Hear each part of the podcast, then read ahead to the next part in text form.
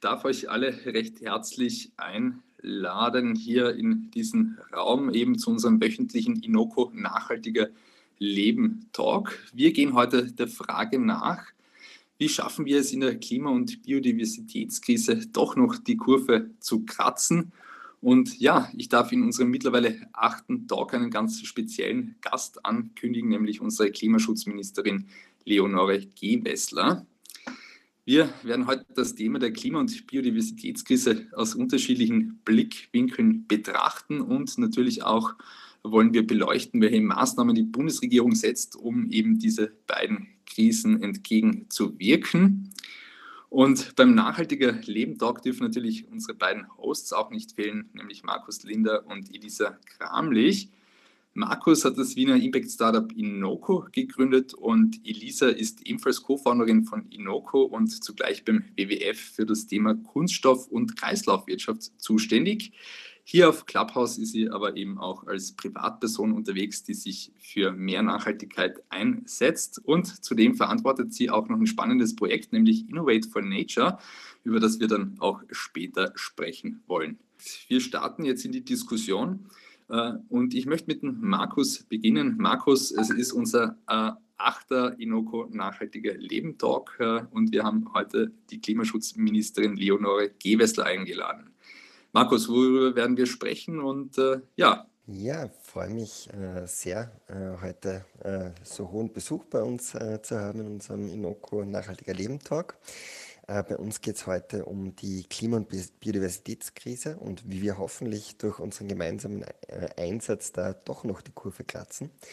Ähm, und äh, ein Thema ist ganz wichtig. Also bei uns geht es ja meistens darum, was wir als jeder Einzelne tun können, um auf diese zwei Krisen positiv einzuwirken. Aber die Wahrheit ist halt ganz einfach, dass wir als Einzelne es nicht immer in der Hand haben. Also zum Beispiel bei der Klimakrise ist es so, dass äh, über eine Tonne an CO2-Emissionen pro Jahr durch uns gar nicht beeinflussbar sind. Also selbst wenn wir Zero Waste vegan in der Höhle irgendwo leben, äh, gibt es einfach äh, mehr als eine Tonne Emissionen, die einfach durch öffentliche Bauten, durch öffentliche Services, die für uns erzielt werden oder, oder geleistet werden, ähm, entstehen, äh, die wir gar nicht einsparen können. Und natürlich hat die Politik einen riesen Einfluss darauf, wie attraktiv der öffentliche Verkehr ist und viele andere Themen. Und daher ist die Politik da natürlich massiv gefragt und massiv gefordert, äh, hier auch etwas zu tun. Und äh, ja, darüber freut es mich sehr, dass wir heute mit der Frau Bundesministerin ein bisschen diskutieren können. Und ähm, ja, bei der Biodiversitätskrise ähm, geht es ganz einfach darum, dass vielleicht für noch nicht alle so ein Begriff, die Klimakrise ist in aller Munde, aber Biodiversitätskrise geht es eigentlich um das Artensterben. Wir haben es als menschliche Spezies geschafft, erstmals in der Geschichte unseres Planeten äh, circa eine Million äh, andere Spezies äh, an den Rande des Aussterbens zu bringen. Also wir sind da gefährden da ganz massiv das Gleichgewicht unseres, unseres Planeten. Und das wollen wir heute natürlich auch gemeinsam mit der Klimakrise beleuchten und schauen, was wir seitens der Politik, aber auch seitens ähm, jedes Einzelnen von uns hier tun können. Ja, also erst einmal einen schönen Abend an alle, die uns heute zuhören und die dabei sind und die sich den wirklich wichtigen Fragen widmen wollen heute am Abend. Und deswegen auch zuerst einmal ein Danke für die Einladung, weil es ist tatsächlich die Klimakrise und auch die Biodiversitätskrise, das sind die beiden wirklich großen Herausforderungen unserer Zeit. Und ich weiß, wir haben jetzt alle ein Jahr lang ähm, über Krise gesprochen, über Gesundheitskrise, über die Auswirkungen, die die hat aber ich glaube, wir haben auch gesehen, was Krise für unser Leben bedeutet und was es heißt, äh, in einer Krise zu leben, was das, wie das den Alltag einschränkt. Und ich glaube, deswegen muss es uns umso wichtiger sein und umso präsenter sein, dass wir wirklich alle Kraft dran setzen, dass wir der Klimakrise was entgegensetzen, der Biodiversitätskrise was entgegensetzen, weil in einer Klimakrise auf einem, ähm, auf einem Planeten, der nicht mehr Leben bieten kann, da ist Krise ein Dauerzustand und das kann wirklich niemand von uns wollen. Und äh, bei den beiden Themen geht es einfach wirklich darum, ich weiß, das klingt immer sehr groß, aber es geht einfach wirklich darum, wie und äh, wir in Zukunft auf diesem Planeten noch leben können und ob wir auch in Zukunft noch ein gutes Leben auf diesem Planeten führen können. Und dieser Planet, das heißt weltweit, das heißt in Europa, aber das heißt natürlich auch in Österreich. Also da geht es wirklich um Zukunft, da geht es um die großen Zukunftsfragen. Und ähm, bei beiden Krisen muss man sagen, also in der Klimakrise, das lässt sich recht einfach beschreiben. Österreich ähm, ist de facto bei den Emissionen, äh, CO2-Emissionen am Stand von 1990. Also das heißt, wir haben einen richtig, richtig großen Aufholbedarf im Klimaschutz. Äh, da kommen wir vielleicht eh noch hin, was da alles passiert und was wir alles tun.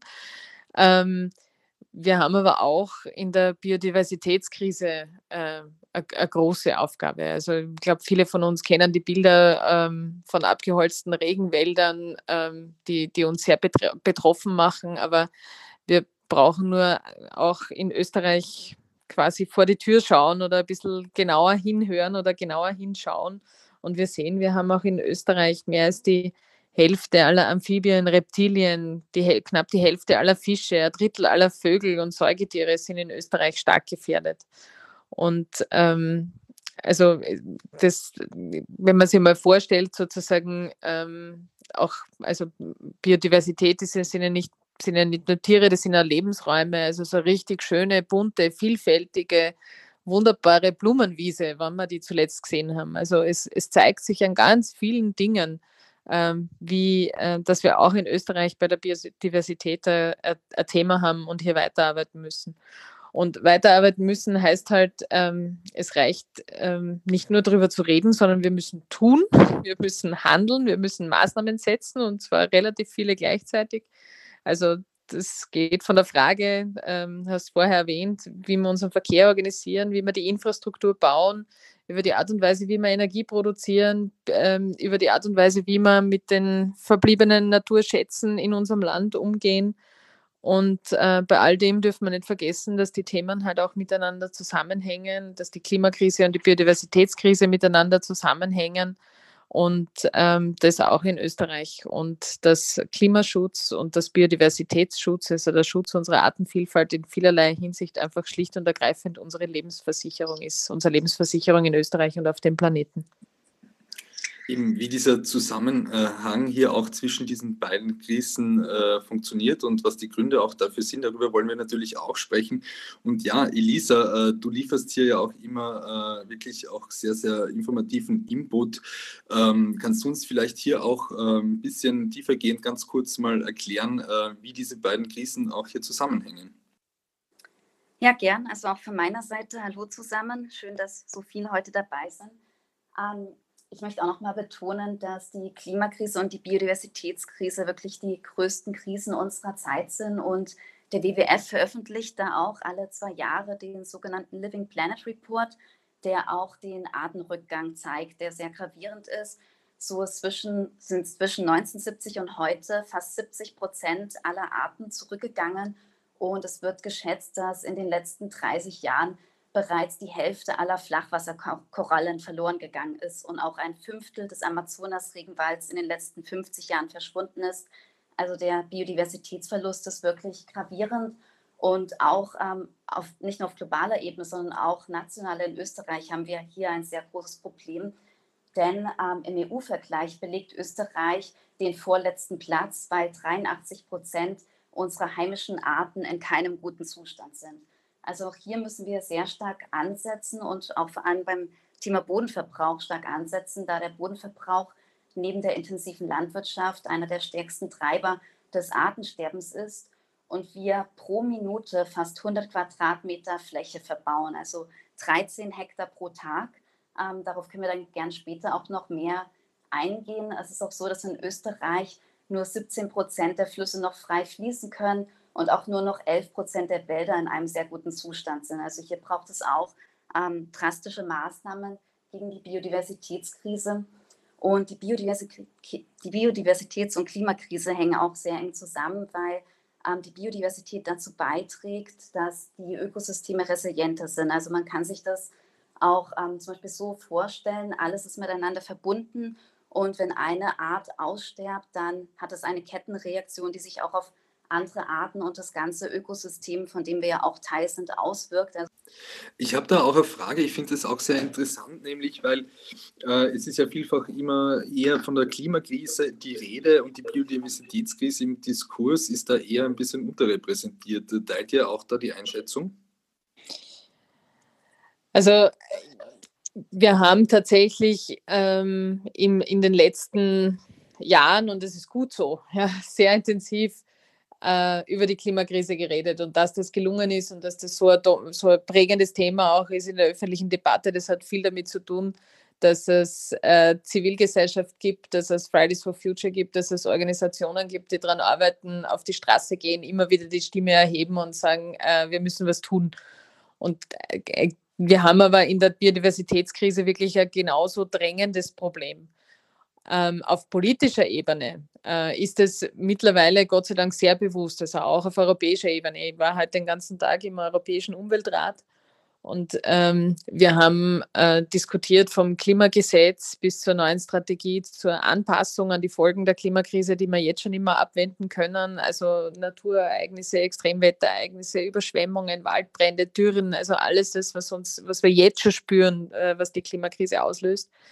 Aber wir reden auch darüber, äh, wie man mit der neuen Biodiversitätsstrategie auf europäischer Ebene und mit den Strategien, die wir jetzt auch national entwickeln oder eben auch in Österreich entwickeln, was es hier für Maßnahmen braucht, wie wir hier weiterkommen. Und ich glaube, dieser Zusammenhang, ich glaube, ähm, der ist uns manchmal in, unserer, in, in, unserem Alltag vielleicht gar nicht mehr so bewusst, aber auf einem, auf einem kranken Planeten. Und ich glaube, das ist auch was, was wir mitnehmen aus, aus diesem Jahr. Auf einem kranken Planeten gibt es kein gesundes Leben und gibt es kein gesundes Wirtschaften.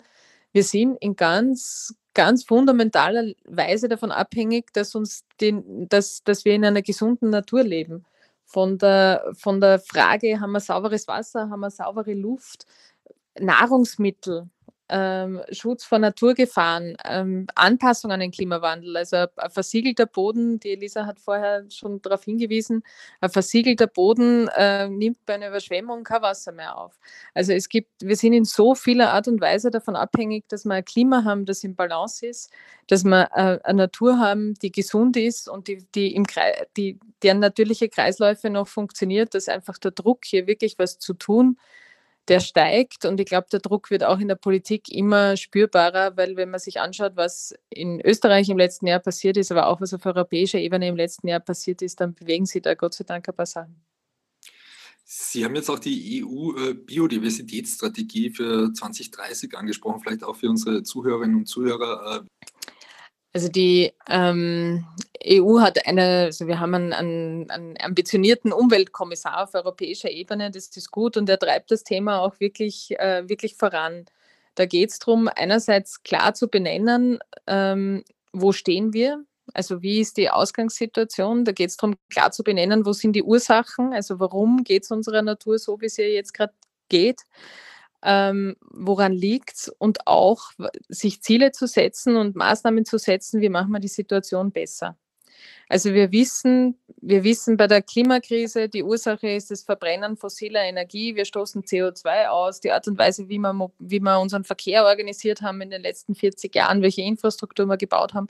Wir wissen bei der Biodiversität, das hängt damit zusammen, wie wir unsere Flächen nutzen, wie intensiv und immer intensiver wir sie nutzen, auch landwirtschaftlich nutzen, dass wir sie versiegeln, dass wir sie verbauen, dass wir, also wir kennen die Ursachen und das heißt, wir müssen uns einfach sehr konkrete Ziele setzen.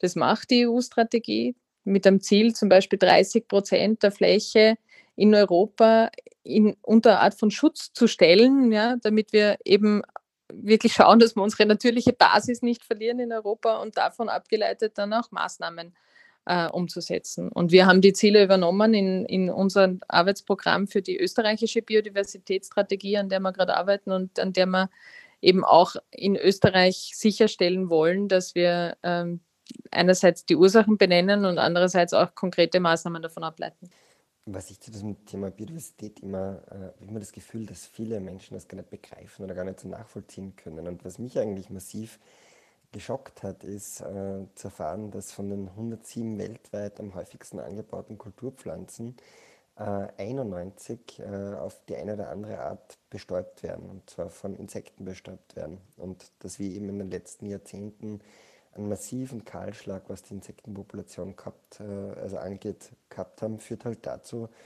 dass auch letztendlich hier ähm, der, der, der, die Landwirtschaft massiv gefährdet ist. Man redet hier von der Gefahr von Ernteeinbrüchen von bis zu 90 Prozent oder umgekehrt im Wasser, konkretes Beispiel. Ähm, manchmal denkt man sich, naja, das Waldsterben, äh, das zu der am Ende der Nahrungskette, äh, was soll denn da schon passieren? Aber es ist eben so, dass die Wale äh, gewaltige Mengen an Nährstoffen ähm, in die Antarktis transportieren und dort dann äh, letztendlich die Nahrungsgrundlage mit ihren Ausscheidungen liefern für äh, die kleinsten äh, Meereslebewesen, den Krill, der wieder ganz am Anfang äh, sozusagen dieser Kette steht und alle danach kommenden ähm, Lebewesen letztendlich auch wieder direkt oder indirekt ernährt. Und ähm, wir sind natürlich massiv als Menschen auch äh, vom, von den maritimen Ökosystemen abhängig und ein ganz großer Anteil an Menschen lebt letztendlich von Fischfang und, und vom Meer.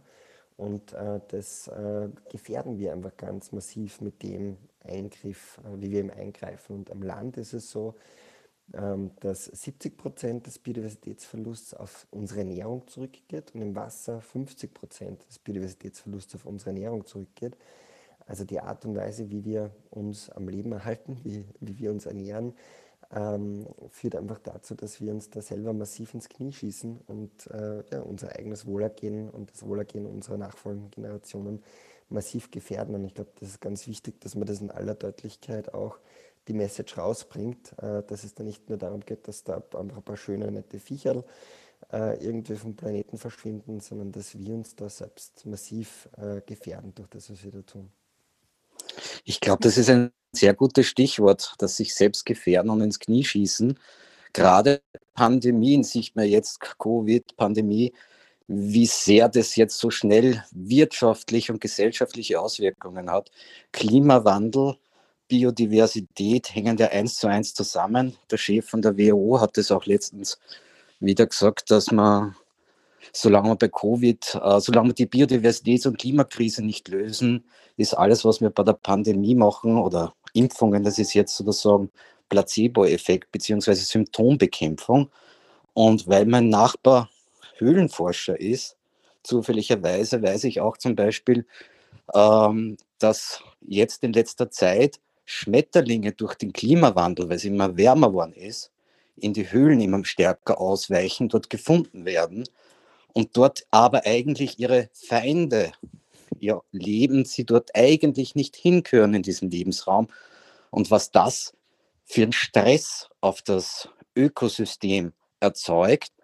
Und dann kann halt wieder mal was passieren. Und ich glaube, dass wir das wirklich, wirklich ernst nehmen wollen. Immer die Frau Minister kenne ich natürlich aus früheren Zeiten und weiß auch, dass sie sehr viel tut dazu. Aber hier an der Pandemie sieht man, wie diese zwei Dinge so wunderbar miteinander verknüpft sind.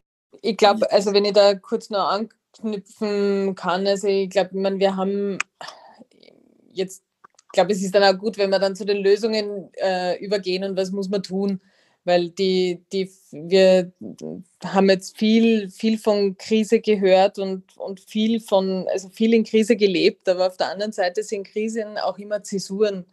Und ähm, Krisen können auch enorme Energien freisetzen für, für Lösungen. Und das sehen wir jetzt in der Covid-Krise, wenn wir uns überlegen, wie, ähm, wie schnell wir weltweit einen Impfstoff entwickelt haben und wie rasant das gegangen ist und wie alle zusammengearbeitet haben angesichts der Herausforderung, angesichts der Krise. Und ich glaube, deswegen ist es notwendig, dass man das Bewusstsein schafft dafür, wie fundamental uns das betrifft und wie, äh, wie wir abhängig sind, einfach schlicht und ergreifend von einer gesunden äh, Umwelt. Und ich glaube, das Ernährungssystem ist ein, ist ein wirklich enorm gutes Beispiel dafür ähm, wie wir von Vielfalt in der Natur ab, abhängig sind, dass, dass die Insektenvielfalt, die Bienenvielfalt funktioniert, dass, dass Bestäubung einfach stattfindet, wie wir auch davon abhängig sind, dass wir Vielfalt beim Saatgut haben, also dass wir nicht nur von einer Weizensorte weltweit abhängig sind, sondern eine Vielfalt haben. Und wenn eine, wenn man, also das ist einfach auf so, so viel unterschiedliche Art wichtig. Aber solche Krisen und so, so Zäsuren, die wir jetzt leben, die können auch wirklich Energie freisetzen im Sinn von, stellen wir die Weichen in eine andere Richtung. Und ähm, ich komme heute aus am Tag Diskussion auf europäischer Ebene und natürlich, da wird viel diskutiert und da sind nicht alle vielleicht im ersten Moment gleich ambitioniert, aber ähm, es gibt ein großes Bewusstsein dafür, na, das ist jetzt, wir sind an einer Weichenstellung, wir sind die Generation Menschen, die Generation Politikerinnen und Politiker, die hier jetzt noch, die, die hier noch das Ruder herumreißen können und das, glaube ich, worauf man sich konzentrieren muss. Jetzt haben wir noch die Möglichkeit, was zu tun. Jetzt haben wir die Möglichkeit, was zu verändern. Und zwar auf allen Ebenen, von der Gemeinde, der Stadt, Bundesland äh, bis hin äh, Bund, EU und global ähm, wir müssen tun. Ich glaube, das ist wirklich das Motto, sowohl in der, sowohl in der Klimapolitik als auch in der Biodiversitätspolitik ähm, 2021. Und das Ganze wird, äh, also ist kein Sprint, ist ein Marathon. Wir haben uns ja in Österreich recht ambitionierte Ziele gesetzt, also bis 2040 klimaneutral zu sein. Und auch äh, der Biodiversitätskrise was entgegenzusetzen. Und das heißt nicht nur ein Jahr was tun, sondern das heißt jetzt jedes Jahr ambitioniert und umfassend Maßnahmen setzen, da, damit wir diese Krisen auch ähm, bewältigen können und ihnen was entgegensetzen können. Ja, genau, darüber wollen wir auch dann sprechen, Elisa, über die Lösungen, vor allem auch dann in der weiteren Clubhouse Station. Vielleicht noch ganz kurz für die Leute, die hier auch jetzt neu zugeschaltet haben. Äh, wir setzen uns heute eben mit der Frage auseinander, wie schaffen wir es in der Klima- und Biodiversitätskrise doch noch die Kurve zu kratzen. Wir wollen heute auch über die Lösungen sprechen. Elisa, äh, bitte sehr. Und dann haben wir auch noch die Julia hier auf der Stage. Ja, danke. Ich wollte da kurz noch darauf eingehen, ähm, was die Frau Gewessler gesagt hat ähm, ich sehe das auch so, dass wir jetzt die Corona-Krise nutzen können, um auch unsere Konsum- und Produktionsmuster neu und nachhaltiger zu denken. Und wichtig sind da natürlich sehr ambitionierte Ziele und klare politische ähm, Vorgaben. Also es ist auch sehr wichtig bei der Biodiversitätsstrategie, dass diese nicht zum zahnlosen Papiertiger wird, sondern wirklich konkrete Maßnahmen und Aktionen enthält und verpflichtende und ambitionierte Ziele und konkrete Zuständigkeiten. Mhm, danke. Julia, du bist hier auf der Stage. Äh, bitte sehr. Ja, ähm, vielen Dank für die Gelegenheit. Äh, mich beschäftigt extrem das Thema der Bodenversiegelung. Und zwar habe ich ein, ein ganz konkretes Beispiel. Ich, lebe, äh, in, ich bin Wienerin, lebe jetzt in Oberösterreich im, im Mattigtal, das ist bei Mattighofen im Innviertel nördlich von Salzburg und erlebe hier ganz konkret, wie eigentlich gegen jede Vernunft hier Straßen ausgebaut werden und auch sogenannte Umfahrungsstraßen gebaut werden, die quer durch die Felder ähm, gebaut werden, wo, wo Bauern enteignet werden, äh, Leute, die sich dagegen wehren, eingeschüchtert werden und wo ganz bewusst die äh, auch Gesetze, die es eigentlich gibt zum Umweltschutz umgangen wird. Also ganz konkret hier die Umweltverträglichkeitsprüfung oder im Gangen, in dem eben eine zusammenhängende Straße einfach immer in Teilabschnitte und Projekte geteilt wurde, äh, die dann immer unter diesen Schwellenwerten bleiben. Und wir haben versucht, das auch mit Anwälten zu bekämpfen, mit eigenen Gutachten und sind einfach gescheitert, auch an der Justiz, die äh, auch ganz offen zugegeben haben, dass sie hier politischen Willen in Oberösterreich äh, umsetzen und es geht immer um die Wirtschaft, es geht scheinbar um Arbeitsplätze und alles, was mit Umwelt zu tun hat, ist und was Lebensqualität und für die Bürger, die hier wohnen, wie ich, ich habe hier ein Haus, an der jetzt ganz nah eine Riesenstraße vorbeigebaut wird, parallel zur alten äh, Straße. Und ich lebe hier Leute, die total verzweifelt sind, die äh, ich habe selber 20.000 Euro ausgegeben für Gutachten und den Anwalt und es wurde einfach alles, alles abgelehnt bis, bis zu den Höchstgerichten. Und es ist einfach so, dass man total verzweifelt ist, weil man total unterlegen ist und, und äh, keine Waffengleichheit hat, alles privat zahlen muss und, und, und auch am Bundesverwaltungsgericht zum Beispiel äh, sitzt äh, mit, mit Richtern und Gutachtern, die sagen, ja, das ist halt eigentlich politischer Wille. Und meine Bitte wäre einfach, dieses Umweltverträglichkeitsprüfung in Österreich einfach ernst zu nehmen und, und diese unsägliche Bodenversiegelung, die wir haben, zu stoppen. Also ich glaube, man kann auch Wirtschaft entwickeln. Und vielleicht noch ein letztes, es, es gibt hier eine Bahnstrecke, die noch mit Diesellok fährt und nicht mal elektrifiziert ist. Also man hätte da schon längst die LKWs äh, umsatteln können. Und ich sehe hier überhaupt keinen politischen Willen äh, auf nachhaltige äh, und modernere sage jetzt mal, äh, Lösungen zu kommen. Äh, darf ich mir bedanken, dass es so so, so gesagt wird und vor allem ein großes Danke für das Engagement, weil ich kann mir vorstellen, wie viel Kraft das kostet und wie viel, wie viel Jahre und Energie das gekostet hat. Also äh, danke jetzt stellvertretend an die Julia für alle von euch, die sich engagieren, die äh, versuchen gemeinsam was zu verändern und ich glaube, gemeinsam schafft man es auch, Dinge zu verändern. Was, und das war ja mein Antrieb auch überhaupt in die Politik zu gehen, zu sagen, ähm, ja, wir brauchen alle Ebenen, wir brauchen die Wirtschaft an Bord, wir brauchen auch alle Menschen an Bord, aber wir brauchen vor allem auch politische Rahmenbedingungen, die das ermöglichen, dass wir im Klimaschutz und in der Biodiversität weiterkommen. Ich glaube, die Bahnstrecke, die jetzt gerade erwähnt worden ist, äh, ich glaube, die haben wir gerade die, die, die gerade beschlossen, dass wir sie elektrifizieren. Also ich, wenn ich die richtige Genau, stimmt. Stimmt? Ich glaube ja. Ja, ja, das stimmt. Äh, aber, aber, Bahnstrecke im Kopf. Genau, ähm, aber mein, sie hätte schon längst elektrifiziert sein sollen. Ja, das, aber das ist äh, super, immerhin. Danke. Genau. Wir, wir holen, also ich sage ich sag immer, wir sind auf Aufholjagd, aber wir haben äh, also das, das größte Bahnausbaupaket letztes Jahr auf den Weg gebracht in, in Österreich ever. La da, da ist die Strecke dabei. Aber zu, zu der Frage Bodenschutz, ähm, Bodenversiegelung, ich glaube, das ist ein Thema, das ganz, ganz vielen Menschen enorm unter den Nägeln brennt. Wir sind Europameister in Österreich im Bodenversiegeln. Äh, das ist ein Europameistertitel, auf den wir, glaube ich, wirklich nicht stolz sein können.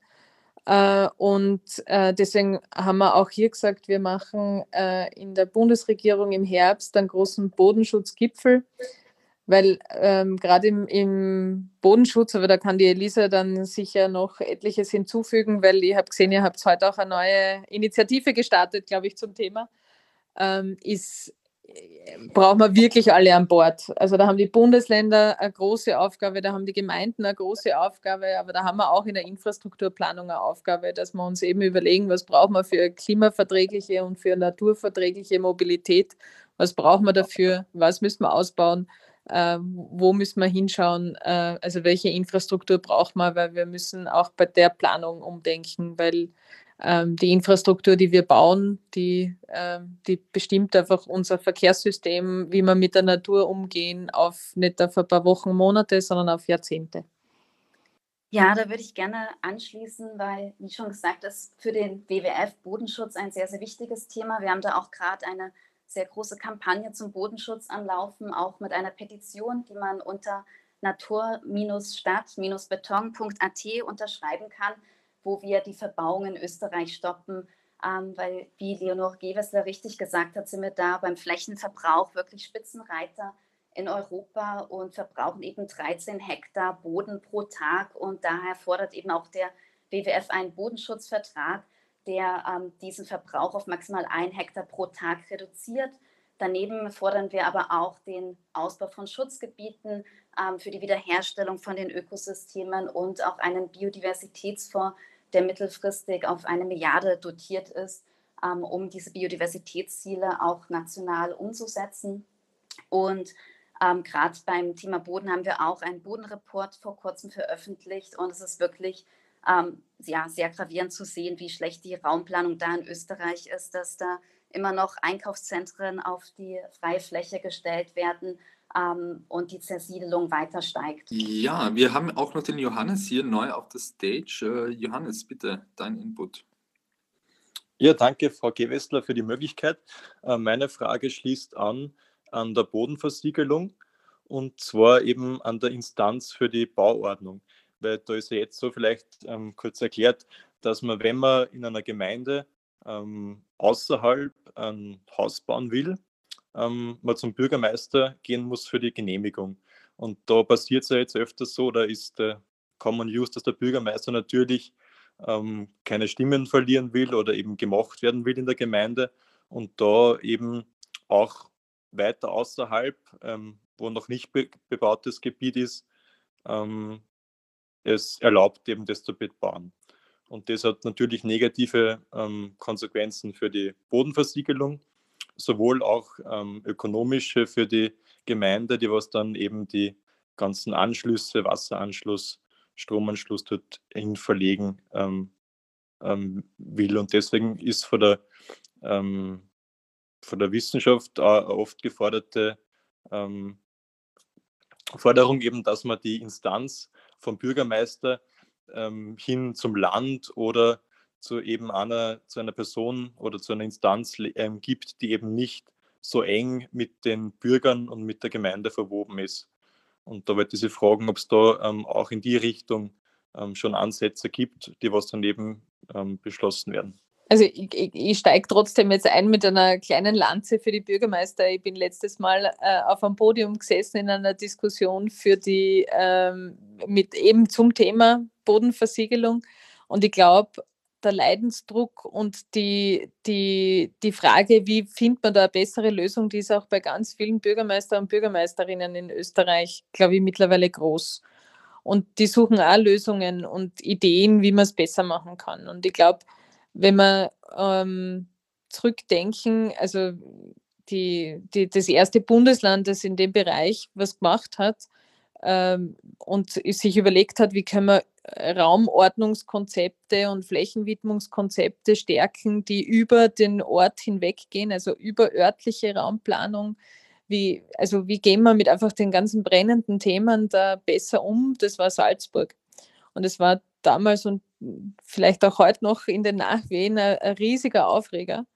Aber ich glaube, es war ganz wichtig, dass einmal ein Land begonnen hat, sich wirklich mit, dieser, mit diesen Fragen intensiv auseinanderzusetzen. Und jetzt hat Niederösterreich ein neues Raumordnungsgesetz gemacht.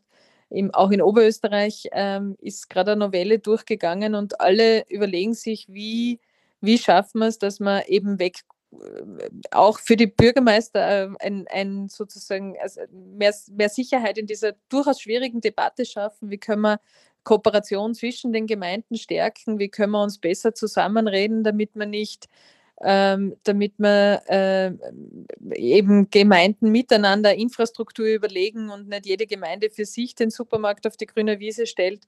Also, und da, da gibt es Gott sei Dank Ansätze und einiges, was sich bewegt. Aber ich bin bei der Elisa, wir haben da wirklich viel zu tun. Deswegen auch ähm, wirklich ambitionierte Ziele im Regierungsprogramm und jetzt die Aufgabe im nächsten halben Jahr ähm, dass wir eben wirklich gemeinsam äh, alle an den Tisch bringen und ähm, schauen, okay, wie, was sind die nächsten Maßnahmen, die wir da machen können.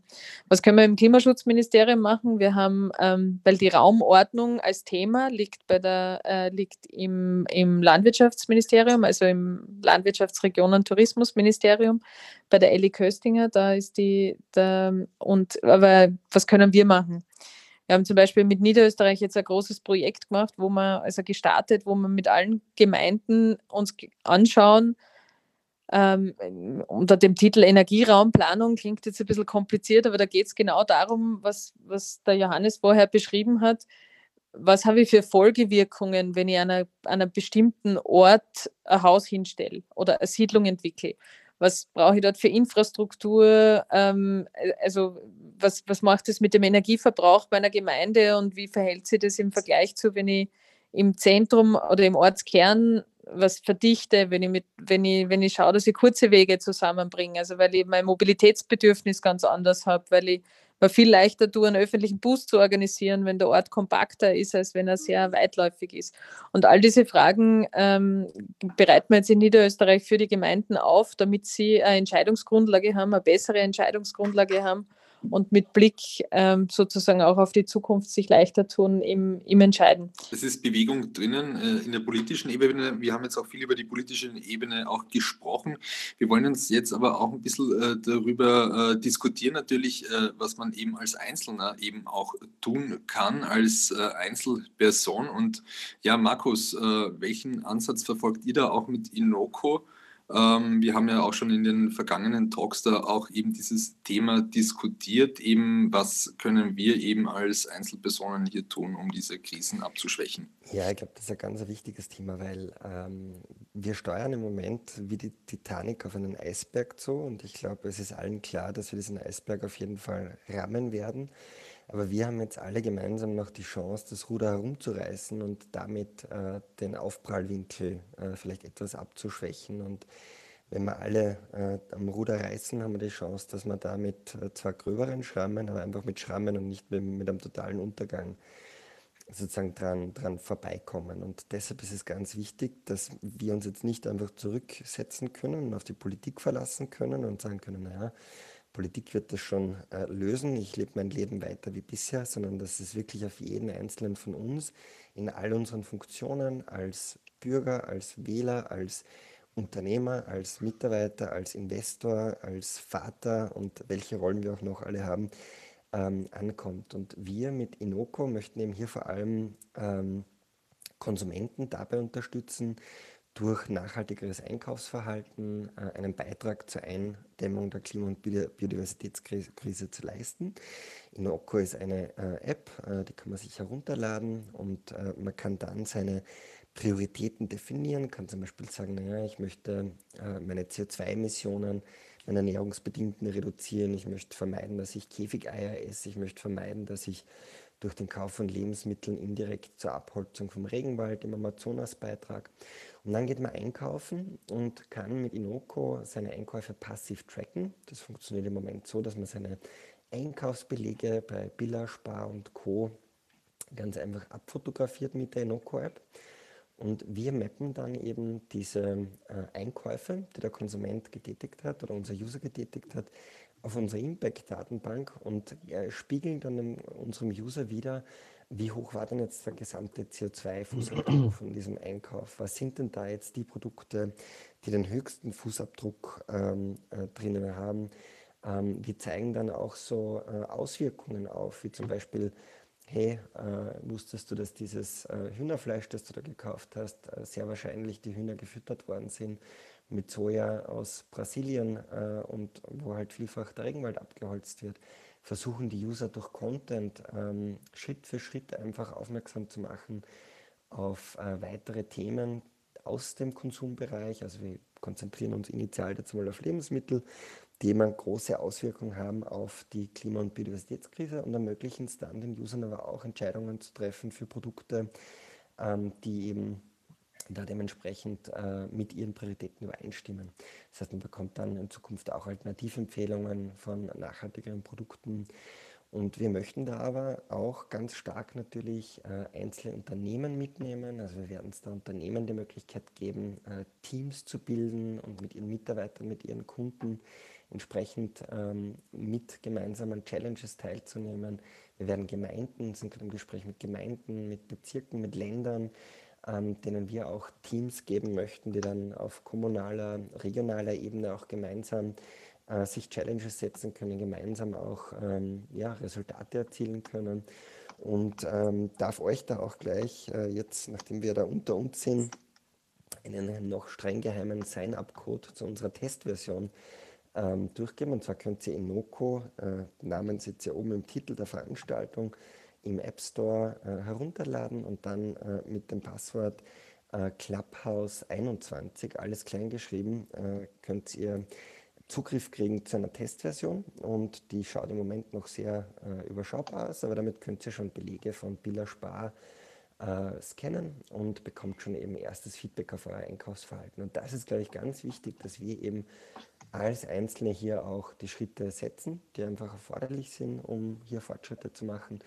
Und ich glaube auch, und da würde mich natürlich auch die Meinung der Frau Bundesministerin interessieren, ich glaube, dass wir als Einzelne auch Schritte setzen müssen, um der Politik letztendlich auch so das Pouvoir zu geben, wirklich einschneidende Maßnahmen äh, zu setzen. Weil äh, all die großen Veränderungen, äh, die es gegeben hat, ich rede mal jetzt, denke mal an die Abschaffung der Sklaverei oder denke mal an Einführung der Frauenwahlrechte. Das waren alles Themen, wo jetzt nicht einmal irgendein Politiker in der Früh aufgewacht ist und gesagt hat, so, äh, das verändern wir jetzt, das, das, das geht nicht mehr weiter so, sondern das waren alles Themen, wo irgendwie eine Graswurzelbewegung einmal gesagt hat, aufgestanden ist, äh, gesagt hat, das ist nicht mehr okay, das ist nicht in Ordnung, das gehört geändert.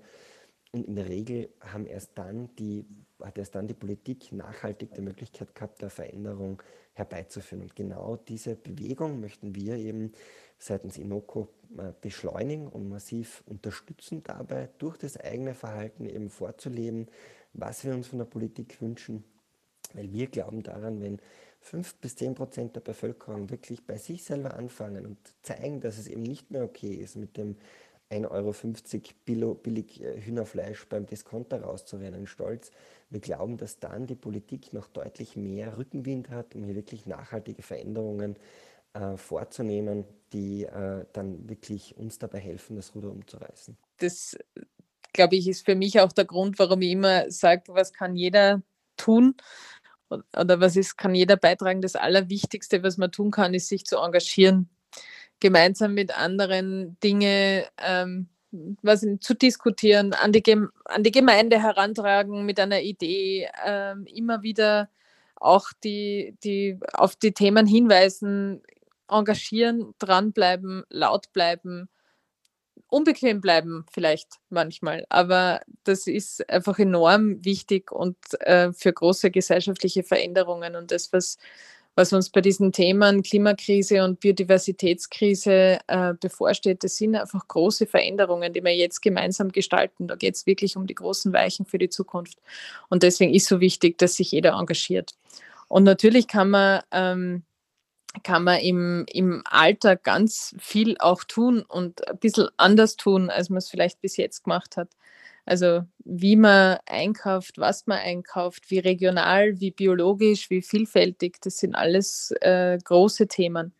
Wenn man einen Balkon hat, also wenn wir bei der Biodiversitätskrise bleiben, ähm, wenn man sich, wenn jemand einen Garten hat oder vielleicht einen kleinen Balkon oder eine, eine Terrasse, ähm, einfach da auch schauen, heimische Sorten, vielfältig sich überlegen, ähm, was, was brauchen eigentlich oder was brauchen die Bienen im Garten, einfach schlicht und ergreifend ein bisschen schlampig und unordentlich sein und eine wilde Ecke stehen lassen, Laub liegen lassen, Wiesen wachsen lassen, ein kleines Fleckerl hilft schon.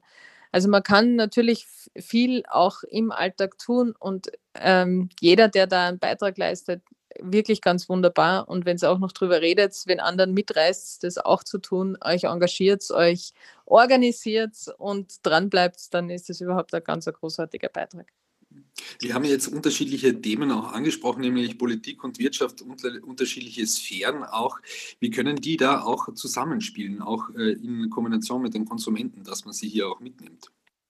Ja, diesen Dreiklang finde ich auch total wichtig. Es müssen Politik, Wirtschaft und Konsumenten gemeinsam an einem Strang ziehen. Die Politik muss die notwendigen Rahmenbedingungen schaffen, sich zum Beispiel für eine ökosoziale Steuerreform und den Abbau klimaschädlicher Subventionen einsetzen. Die Unternehmen müssen ihre Treibhausgasemissionen und ihren Ressourcenverbrauch reduzieren. Und auch die Konsumenten können zu diesen Lösungen beitragen, indem sie mit ihren täglichen Kaufentscheidungen ähm, eigentlich auch die Nachhaltigkeit wählen. Ähm, und wie schon angesprochen wurde, gibt es da sehr, sehr viele Möglichkeiten, was der Einzelne tun kann, ähm, wie man jetzt nachhaltiger konsumiert, also zum Beispiel regional, saisonal, biologische Produkte, weniger Fleisch essen und vor allem auch die Lebensmittelverschwendung reduzieren, weil diese befeuert natürlich auch den Bodenverbrauch. Und in Österreich werfen wir auch ein Drittel unserer Lebensmittel einfach weg. Also hier könnte man auch ähm, beim jedem Einzelnen sehr gut ansetzen.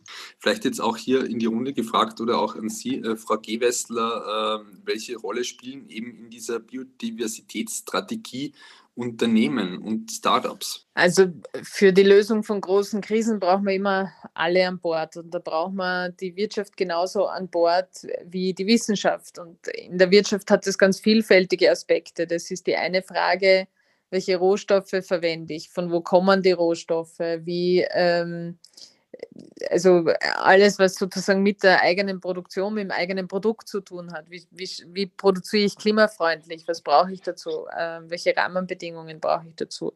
Aber wenn man an die Biodiversität äh, denkt, dann ist es schon äh, manchmal also dann geht es auch darum, sozusagen, wie geht es im eigenen Betrieb, ähm, wie sind die Flächen rund um den Betrieb, wie ermögliche ich den, den, meinen Mitarbeitern und Mitarbeiterinnen zum Betrieb zu kommen? Gibt es da Alternativen zum Pkw? Wo siedle ich mich an? Beginnt ja schon damit, irgendwo nahe an einem Bahnhof, sodass ich Alternative habe. Also es gibt ganz viele Dinge, die ähm, die äh, Unternehmen beitragen können. Und weil ich glaube, Startups haben da noch einmal eine ganz spezielle Rolle. Und äh, das ist ein Thema, mit dem ich mich im, im letzten Jahr äh, aufgrund der Tatsache, dass das Ministerium ja auch für Innovation zuständig ist, immer wieder sehr intensiv und wirklich mit großer Freude beschäftigt habe. Weil äh, Startups sind in ganz vielen Dingen einfach also ein wahnsinnig kreativer Ideenentwicklungspool. Ja? Und auch bei dem, also wenn man sich anschaut, wie, wie, wie groß der Anteil der Startups in Österreich schon ist, die sich mit dem Thema Klimakrise, Umwelttechnologien, anders wirtschaften, ähm, Dinge nicht mehr, Lebensmittelverschwendung war da gerade das Thema, Dinge nicht mehr weghauen, sondern teilen äh, beschäftigen. Da gibt es einfach enorm viel an Potenzial, an Kreativität, wo Dinge ausprobiert werden und in die Breite gebracht werden. Und äh, gerade beim Thema Biodiversität ähm, gibt es ja auch vom BMK, also vom Klimaschutzministerium, gemeinsam mit dem WWF eine, eine, gemeinsame, äh, eine gemeinsame Initiative gerade für Startups, also den Innovate for Nature Wettbewerb, aber da darf die Elisa, glaube ich, mehr darüber erzählen, weil das ist eine gemeinsame Initiative. Aber die Ideen vor den Vorhang zu holen, zu unterstützen und immer wieder dran zu bleiben, da versuchen wir mit all unseren äh, Möglichkeiten beim Thema Startups auch die Schienen zu legen, dass wir da mehr fokussieren auf den Klimaschutz, mehr fokussieren auf, auf äh, Umwelt- und Naturschutz, weil das sind einfach die Themen, für die wir kreative und vielfältige Lösungen brauchen. Ja, es freut mich sehr, dass Sie jetzt den Innovate for Nature Wettbewerb angesprochen haben. Genau, den haben wir vor ein paar Jahren gemeinsam mit dem Klimaministerium und auch dem Impact Hub ins Leben gerufen. Und da fördern wir innovative Ideen und junge Startups, die sich für den Schutz der Biodiversität in Österreich einsetzen. Da hatten wir in den letzten Jahren einige innovative Projekte, ähm, die zum Beispiel einen erdölfreien Kaugummi mit rein äh, regionalen Zutaten aus Österreich produzieren oder auch Netzwerke, die sich dafür einsetzen, ähm, Flächen in Österreich zu begrünen und renaturieren. Ähm, also da gibt es schon sehr viele innovative Ideen und Lösungen, die dann auch als Multiplikatoren fungieren. Ich mache mir keine Gedanken darum, dass wir keine Lösungen anzubieten haben. Was mich ein bisschen mehr stutzig macht manchmal ist, ob es der Konsument auch erkennen kann, weil es ist ja auch bei der App so eine coole Idee dran, dass man es erkennen kann. Und ich erinnere mich dann nur zurück, ich bin letztes Jahr in einer Jury für Werbung gesessen und da hat es ein ganz großes österreichisches Unternehmen gegeben namens OMV, die dort einen Werbespot eingereicht hat. Und wie soll ich sagen, da ist das Gas als das umweltschonendste Produkt ever angepriesen worden. Und der Spot war richtig gut gemacht. Richtig gut gemacht, dass ich als normaler Konsument sagen kann, ich muss mir sofort eine Gasheizung einbauen, dann bringe ich die Umwelt voran und mache da was. Also Erdölheizung raus, also Heizöl raus und Gasheizung rein, wäre folglich sofort die richtige Alternative gewesen, wenn ich diesen Spot wahrnehme. Der Konsument muss auch immer wissen, was er da macht und muss sich, muss erkennen können, ob er das Richtige tut. Und jetzt sage ich mal eins, äh, der Werbemarkt in Österreich ist 7,3 Milliarden Euro schwer. 7,3 Milliarden Euro werden pro Jahr in Werbung gesteckt. Werbung, die Bedürfnisse erzeugen. Und ein Großteil oder ein großer Teil dieser Werbung wird für vollkommen umweltschädliche Produkte eingeführt. Also eingeführt.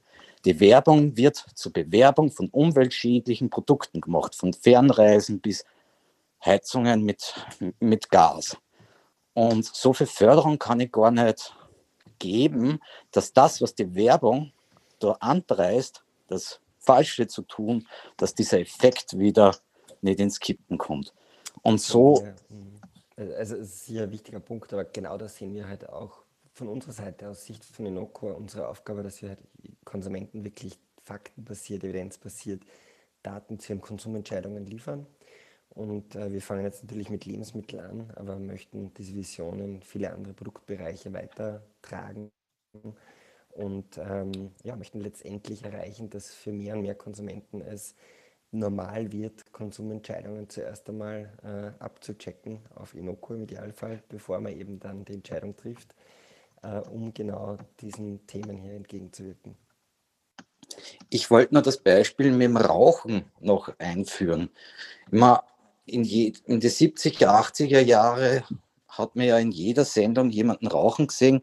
Überall war in der Werbung von Marlboro, Camel, das waren ja berühmte Werbefiguren mit richtig viel Werbespendings. Heute raucht kein Jugendlicher mehr oder beginnt zu rauchen oder kaum mehr welche, weil es einfach nicht beworben wird. Und da war es auch legitim, dass man Werbeverbot gemacht hat. Und ich glaube, man muss es auch erkennen können. Und das ist sehr schwierig, wenn es beworben wird.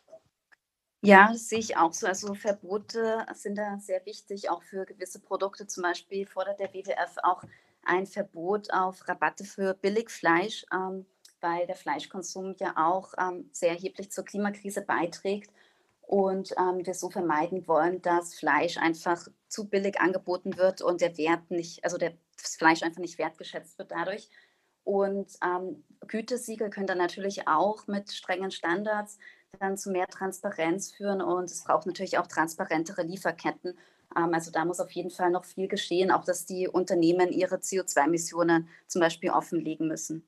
Ich glaube, unser Auftrag und vor allem der Auftrag der Politik ist es, dass wir Rahmenbedingungen so gestalten, dass die klimafreundliche Wahl, die naturverträgliche Wahl, die Wahl, die gegen die Biodiversitätskrise äh, wirkt, dass das einfach die vollkommen normale wird, weil es die einfachste ist, weil es die bequemste ist, weil es die günstigste ist, weil es einfach die normale Wahl ist. Und das ist der Auftrag. Und wenn wir, äh, also ich, ich mache es jetzt an einem Verkehrsbeispiel, wenn, wenn ich, ich kann als Einzelner mit meinem die Entscheidung treffen, ja, ich nutze die Öffis. Das ist super, das ist eine Entscheidung, die fürs Klima total gut ist. Aber wenn ich in meinen Ort kein Bus fahrt, kann ich die Entscheidung nicht treffen. Wenn äh, das Ungleichgewicht in der Kostenstruktur so ist, dass die Öffis viel teurer sind als, ähm, als meine alternative Fortbewegungsart, wird es mir schwierig. Und daher ist so wichtig, dass wir in der Politik wirklich auch die Lösungen vorantreiben, die Infrastruktur bauen. Das 123-Ticket ist so eine Lösung, ja? so dass wir irgendwann dorthin kommen, dass der öffentliche Verkehr die günstigere Variante ist und immer das Auto dazu organisiere, wenn ich es brauche. Weil das einfach, äh, dort müssen wir hin in der, in der Zukunft der Mobilität. Wenn man, äh, also es geht einfach darum, den Rahmen so zu setzen mit einer, also in allen Bereichen von der Energieversorgung, ich soll mir nicht mehr überlegen müssen, wenn ich mein Handy anstecke, ob ich das jetzt mit welcher Art von Strom ich das laut, na, 2030 wollen wir in Österreich so weit sein, 2050 in der ganzen Union. Wir, wir haben nur mehr erneuerbare Energien im Strom und perspektivisch dann natürlich auch in der Mobilität, im Heizungsbereich etc. Ja. Wir, ähm, wir brauchen bei all diesen Themen den gesamten Instrumentenkoffer. Wir brauchen gescheite Regeln, wir brauchen ein Steuersystem, das uns unterstützt. Und ja, wir brauchen natürlich auch Förderungen, aber wir können auf keinen dieser Bausteine verzichten. Und wir können auf niemanden verzichten, der oder die sich schon jetzt äh, richtig und immer mehr davon richtig entscheiden. Das ist einfach, äh, das ist eine große gemeinsame Aufgabe, die wir auch nur gemeinsam dahin. Mhm. Sie haben das jetzt auch angesprochen, die Förderungen, da würde ich jetzt auch gerne nochmal einhaken. Wir haben auch vorher das mal ganz kurz erwähnt, nämlich den Biodiversitätsfonds auch. Vielleicht können Sie da ganz kurz abschließend, bevor wir auch in die äh, Schlussrunde gehen schon, ähm, nochmal kurz äh, ein äh, Update geben und vielleicht einen Einblick, wie dieser Fonds sich zusammensetzt und was dieser Fonds alles unterstützt. Wir haben ähm, in in auf Bundesebene eigentlich in, in Österreich relativ wenig Fördermöglichkeiten außerhalb der, der landwirtschaftlichen Fördertöpfe. Und es ist gut, dass es dort auch umweltbezogene, relevante Förderauschienen gibt.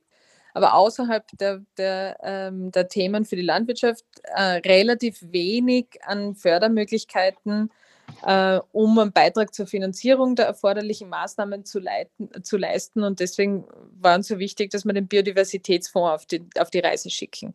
Wir sind noch nicht bei der Milliarde, die der WWF gerade gefordert hat. Wir beginnen sehr bescheiden. Wir beginnen einmal äh, mit 5 Millionen Euro im heurigen Budget, aber das soll sich steigern. Ähm, das ergänzt die, die Arbeit eben in, in anderen Ressorts, das ergänzt die Arbeit vor allem auch auf Landesebene, wo die, wo die Kompetenz für den Naturschutz liegt. Aber wir, wir sehen einfach, wir haben bei manchen Themen einfach Lücken, äh, Wissenslücken. Also da geht es ums Monitoring und auch um, also einfach einmal zu schauen, wie, wo haben, wir, wo haben wir blinde Flecken, wo müssen wir hinschauen, wie geht es unserer Natur wirklich was braucht man dann, um, ähm, um dann auch Maßnahmen abzuleiten, Bewusstseinsbildung, also einfach die Leute darauf aufmerksam machen, wir haben ein Problem. Also das wird wirklich ein sehr umf äh, vom, vom Grundsatz her sehr umfassende, äh, sehr umfassendes Setup. Das wollen wir ähm, im Umweltförderungsgesetz eben auch umsetzen. Äh, startet 2021, äh, damit wir hier eben wirklich, ähm, wirklich, wirklich weiterkommen. Und der Fonds soll eben ein Vehikel sein, um die Biodiversitätsstrategie umzusetzen. Weil wir haben in der Vergangenheit gesehen, eine Strategie braucht auch die Instrumente, die Maßnahmen, die Regeln und auch budgetäre Mittel, damit man sie umsetzen kann. Und ähm, daran wollen wir jetzt, da wollen wir jetzt besser werden. Danke vielmals äh, auch äh, für den Input. Auch wir haben heute über ähm, einzelne Probleme hier auch gesprochen, äh, äh aber auch über die großen Themen. Äh, vielleicht abschließend noch eine kurze Runde. Wir sind jetzt eine Minute schon über, Zeit, über der Zeit, aber vielleicht noch eine kurze Abschlussrunde. Markus, Elisa und Frau Gewessler. Äh, wir haben nämlich die Politik als auch die Wirtschaft angesprochen. Wir haben auch innovative Startups hier angesprochen welche Hebel können wir setzen in Zukunft? Äh, vielleicht, Markus, äh, darf ich mit dir auch hier beginnen, dass eben dieses Zusammenspiel auch gelingt? Ja, ich glaube, ähm, wir können es auch als, super coole Chance sehen. Und äh, ich glaube, wir haben wirklich die Chance, dass, wenn wir das schaffen, was wir jetzt schaffen müssen, viele Generationen einmal zurückschauen werden auf uns mit Stolz, wie wir in wahnsinnig kurzer Zeit wahnsinnig viele Hebel in Bewegung gesetzt haben. Und wir haben als Einzelner irgendwie die Chance, dass wir mit auch Spaß und Freude und nicht nur Verzicht ähm, diese Themen angehen, indem wir eben als ähm, Konsument entsprechend nachhaltige Entscheidungen treffen, indem wir in der Arbeit äh, unsere Stimme erheben und sagen, hey, äh, was können wir denn tun, um hier einen Beitrag zu leisten, um als potenzieller Arbeitnehmer mal die Frage zu stellen, hey, liebes Unternehmen, was macht denn ihr im Hinblick auf äh, diese beiden Krisen und dann die Entscheidung für oder gegen ein Unternehmen auch davon ab, äh, ja, äh, abzuleiten. Wir können als mit unserem Geld entscheiden, ob wir das wo rein investieren, wo äh, Kohle und Co. unterstützt wird. Wir können als Wähler äh, unseren Beitrag leisten. Und so können wir, glaube ich, alle gemeinsam wahnsinnig viel tun und viel mehr tun, als wir mit unserem kleinen oder Denken da manchmal uns selber zugestehen würden. Und das macht auch viel Spaß, glaube ich. Und ähm, ich glaube, das, das, das möchte, würde ich mich freuen, wenn der eine oder andere sich das mitnimmt, dass das nicht immer nur Verzicht und schlimm, sondern auch eine coole, spannende Herausforderung für uns alle ist, die wir jetzt da greifen können. Ja, also wir müssen als Gesellschaft dringend ähm, die Klimaziele erreichen und dann noch ambitionierter sein, unseren Energieverbrauch halbieren, die äh, naturverträgliche erneuerbare Energie ausbauen und jeder Einzelne kann da auch in seinem Alltag dazu beitragen, indem man zum Beispiel Petitionen unterschreibt oder jetzt auch am Freitag natürlich mit Maske und Abstand auf den Klimastreik geht ähm, und auch mit seinem Konsum, wie der Markus gesagt hat, hier auch zu mehr Nachhaltigkeit beitragen kann, eben zum Beispiel weniger Fleisch ähm, konsumieren, weniger Lebensmittel verschwenden oder eben auch mit dem Rad zur Arbeit fahren. Wir haben ohne Zweifel riesige Aufgaben. Und äh, wir haben ohne Zweifel, also ich sage immer, wir sind auf Aufholjagd im Klimaschutz. Wir haben im, also wir haben in der Biodiversitätskrise viel zu tun, wo wir viele Partner brauchen. Das nicht nur, weil das sind nicht nur Aufgaben, die ein Ressort oder Einzelner oder äh, eine Gemeinde allein stemmen kann, sondern das, da müssen alle an einem Strang ziehen, da müssen alle gemeinsam.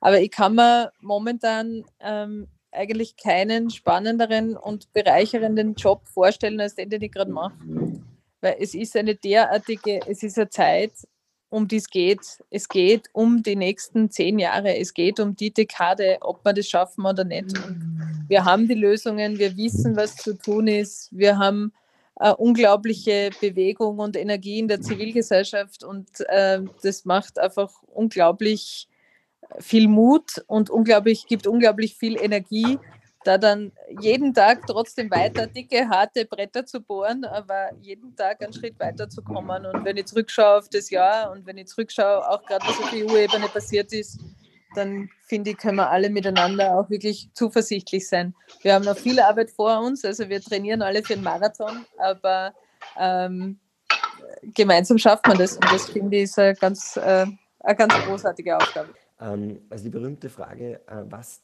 tun Sie denn heute so in Ihrem privaten Leben, um da einen Beitrag zu leisten?